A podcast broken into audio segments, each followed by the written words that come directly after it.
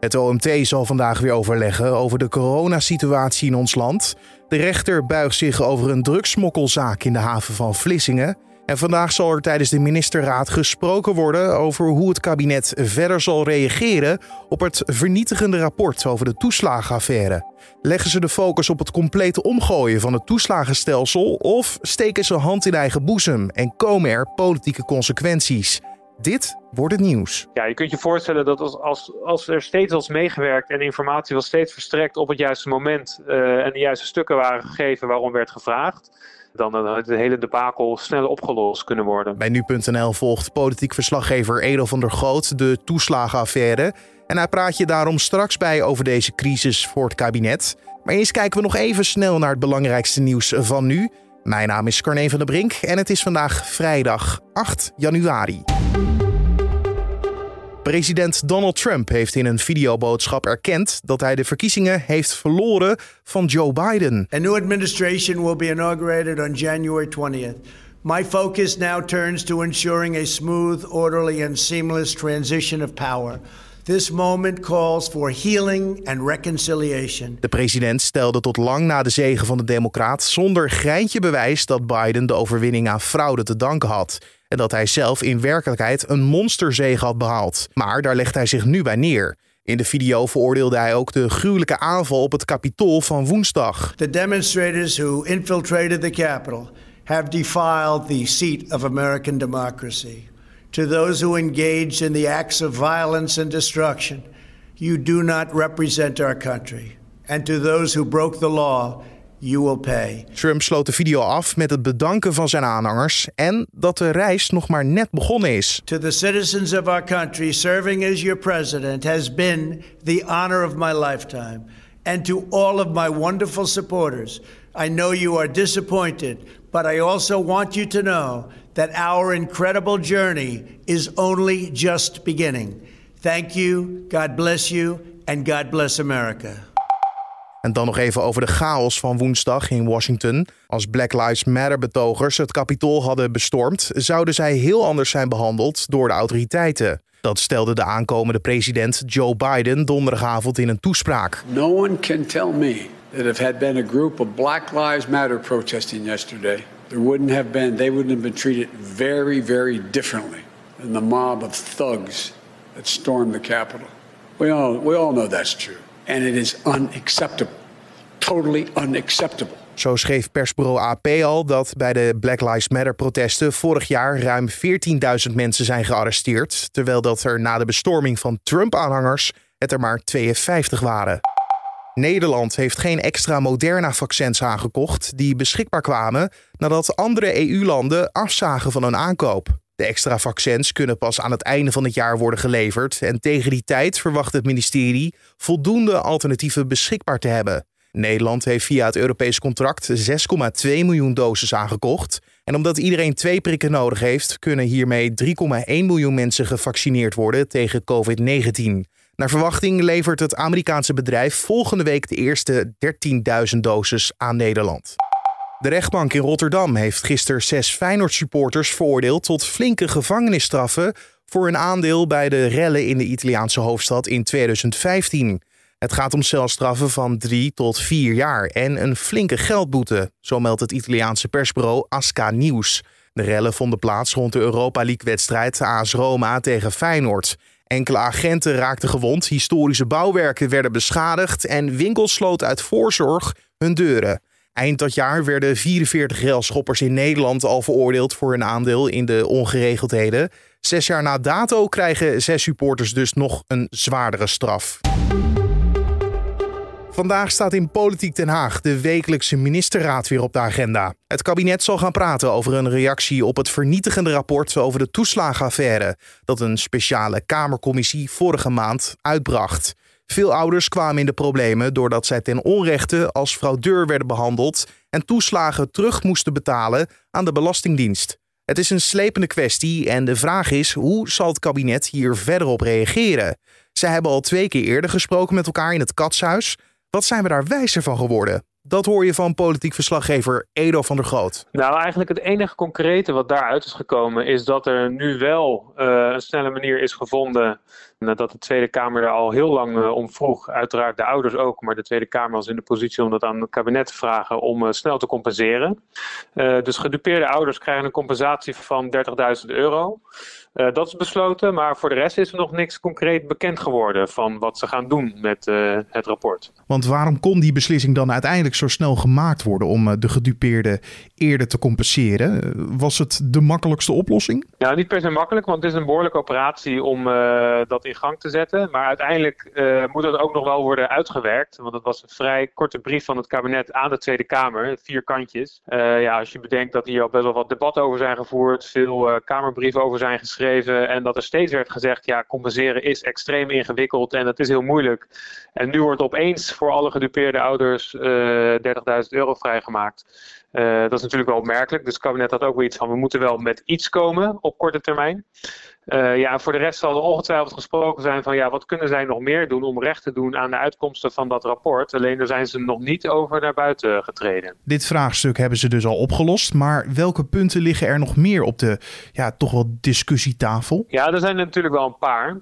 Uh, een daarvan is bijvoorbeeld het hele toeslagenstelsel. Dat, uh, dat zit gewoon niet goed in elkaar. Dat is ingewikkeld. Uh, er wordt geld rondgepompt. Er wordt ook al jaren over gesproken in Den Haag. En er zijn ontzettend veel rapporten over geschreven. En in aanloop naar de Tweede Kamerverkiezingen zijn er ook partijen die al hebben laten weten van ja, wij willen dat toeslagenstelsel op deze manier willen gaan aanpassen. Maar dat gaat natuurlijk niet over één nacht ijs. Dat is een gigantische operatie. Uh, en dat is ook nog in de formatie moeten de partijen, hè, dus als we verkiezingen hebben gehad in maart, moeten de partijen ook nog eens worden. Want iedereen heeft wel ongeveer hetzelfde doel. Het moet eenvoudiger. Daar was de gehele Tweede Kamer het al over eens. Uh, ja, alleen op welke manier en of dat haalbaar is. En uh, wat je dan doet met de inkomstenverschillen. Nou ja, goed, een heel politiek ingewikkeld verhaal uh, waar ik nu niet mee ga lastigvallen. maar dat is iets van de lange adem. Dus daar kan het kabinet nu onmogelijk op korte termijn met iets zinvols komen, lijkt me.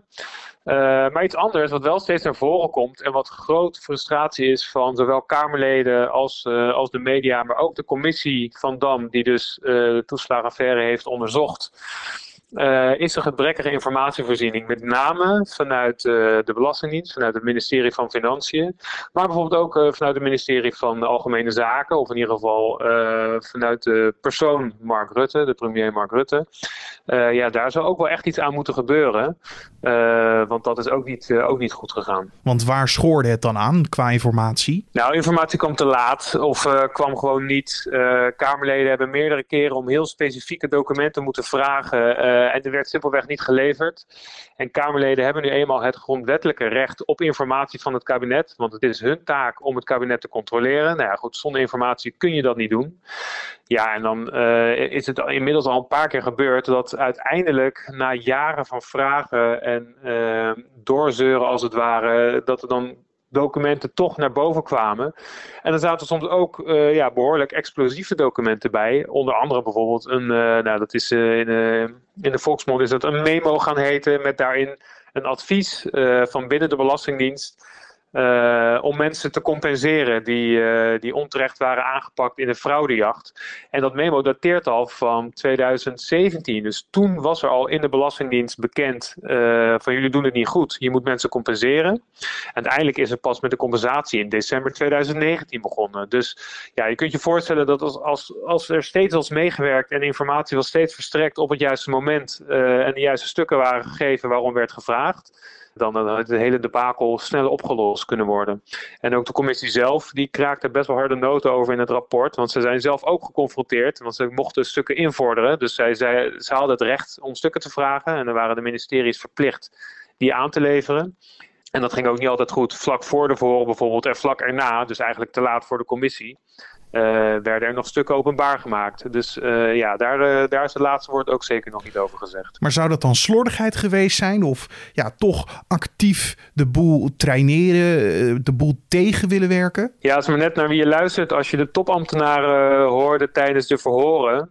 Uh, die zeggen van ja, het is gewoon bijna niet te doen. We hebben zo ontzettend veel informatie. Eén uh, ambtenaar, oud topambtenaar, die, die had het over 25 miljoen documenten die daar ergens opgeslagen liggen. Maar goed, als je weer luistert naar Kamerleden, bijvoorbeeld Pieter Omtzigt van het CDA of Renske Leijten, die zeggen van ja, maar luister, wij vragen heel specifiek naar een bepaald document. dan moet je weten waar dat ligt. Er wordt in andere stukken verwezen naar het document en opeens verdwijnt het ja, dan is hun conclusie, dan zijn wij heel bewust tegengewerkt. Uh, het heeft in ieder geval alle schijn van dat er bewust is tegengewerkt of dat er bewust niet alle informatie naar buiten is gebracht. Uh, dat is natuurlijk alleen heel lastig te bewijzen of dat daadwerkelijk zo is. En een ander heikel punt, het, het, discriminatieverhaal, dat de Belastingdienst heel duidelijk de dubbele nationaliteiten opschreef en bijhield. wordt daar nog over gesproken? Nou, eigenlijk niet, want dat viel ook buiten de opdracht van de commissie van Dam. Dus die hebben niet gekeken naar discriminatie. De autoriteit persoonsgegevens uh, deed er afgelopen zomer wel onderzoek naar en concludeerde dat de Belastingdienst discrimineerde door een tweede nationaliteit te registreren en die ook te gebruiken in de fraudejacht. Uh, er is ook aangifte gedaan door het ministerie van Financiën uh, tegen de Belastingdienst. En de Belastingdienst is dus een onderdeel van het ministerie van Financiën. Dat gaat dus om instituten. Dat is niet persoonlijk, maar nog steeds was dat een ja, behoorlijk ongekende grote stap. Maar inmiddels heeft gids het OM besloten dat er geen strafrechtelijk onderzoek komt. hebben ze besloten naar aanleiding van een eigen onderzoek. Onder andere omdat er geen sprake is van strafbare beroepsmatige discriminatie, zoals zij het noemen. Uh, ja, er wordt dan wel een onderscheid. Dus ja, er is wel gezocht op basis van een tweede nationaliteit. Dat is discriminerend, zegt de autoriteit persoonsgegevens. Maar het was vervolgens geen basis voor een boete bijvoorbeeld. Of geen basis voor, om, tegen mensen te zeggen van je hebt de wet overtreden. En daarom zeggen ze van daarom is er niet gediscrimineerd. Maar goed, je, kun, je kan je alsnog voorstellen dat het wel wrang voelt voor mensen met een tweede nationaliteit. Dat zij er wel worden uitgepikt alleen vanwege uh, hun tweede nationaliteit. En dat ze vervolgens heel streng uh, worden gecontroleerd. Uh, en natuurlijk uiteindelijk wel daar behoorlijk nadeel van ondervinden. En misschien dat ze niet direct de boete krijgen. Maar ja, het, het, is natuurlijk nogal raar dat de Belastingdienst op die manier wel onderscheid maakt in, in burgers. De Belastingdienst mag ook helemaal geen tweede nationaliteit bijhouden. Heeft het jarenlang wel gedaan. Dus ja, daar uh, daar heeft de Belastingdienst zich ook schuldig aan gemaakt. En dan is de onduidelijkheid nog niet compleet, want er zijn ook een hoop vragen over ja, de rol van premier Mark Rutte en over ja, de Rutte-doctrine. En ja, waar rusten die vragen op? Ja, we hadden het al eerder even over die informatievoorziening, hè, dat die zo gebrekkig was. En uh, wat nu ook wel opdook in die verhoren, of in ieder geval op basis van stukken die de commissie van Dam heeft onderzocht en gelezen, dook op een gegeven moment die term, Rutte-doctrine, dook op een gegeven moment op in sms-verkeer tussen ambtenaren.